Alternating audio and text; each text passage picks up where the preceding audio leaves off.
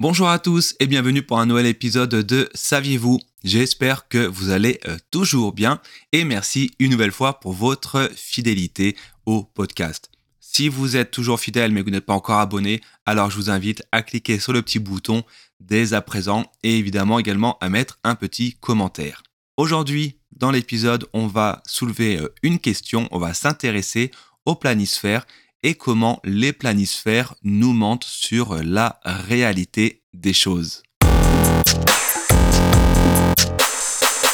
J'imagine que comme moi, vous avez encore un souvenir plus ou moins flou des différents planisphères qu'on nous montrait euh, à l'école afin de nous apprendre les différents pays à travers le monde.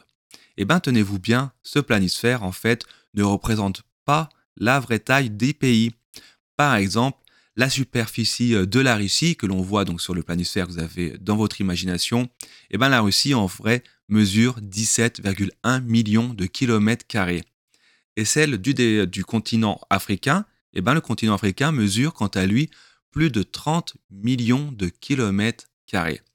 Pourtant, si vous regardez une carte du monde, eh ben la Russie, eh elle est bien bien plus grande que le continent africain. Nous aurait-on menti durant toutes ces années? Est-ce que le complot mondial existe pour de vrai, le complot qui veut nous manipuler?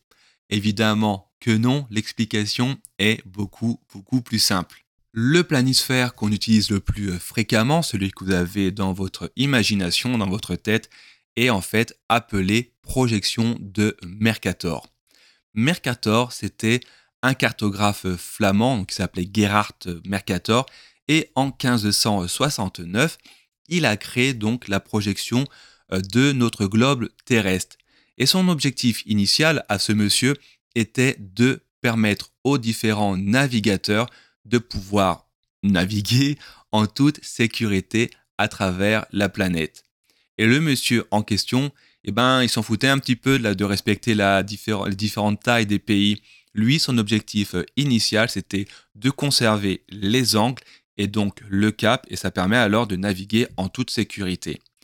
Et le défaut de cette projection, c'est qu'en fait, plus on se rapproche des différents pôles, donc pôle nord ou pôle sud, et plus le pays est déformé. Et c'est pour ça que euh, la Russie est beaucoup plus grande que la réalité et que les différents pays qui se trouvent au niveau de l'équateur, comme par exemple le Brésil, eh ben, a ces proportions à peu près conservées. Et par exemple, pour le Brésil, si on le mettait au niveau du Groenland avec la projection euh, de Mercator, eh ben, le Brésil serait quasiment quatre fois plus grand que la projection que l'on a aujourd'hui. On a essayé de euh, modifier cette carte pour essayer de conserver les proportions, les vraies tailles des pays. On a par exemple la projection de Gal Peters où on garde la vraie taille des pays, mais le défaut de cette nouvelle projection, c'est que ça déforme les pays. Alors oui, on a les proportions, mais du coup, on n'a plus la vraie forme des pays. On arrive à la fin de cet épisode. Vous trouverez tous les détails euh, des différentes projections qui existent du planisphère en note de l'émission. J'espère que ça vous a plu, que vous verrez notre planète Terre d'un œil euh, différent. Une fois, n'hésitez pas à vous abonner, à mettre un petit commentaire. Je vous souhaite une bonne journée et je vous dis à très bientôt.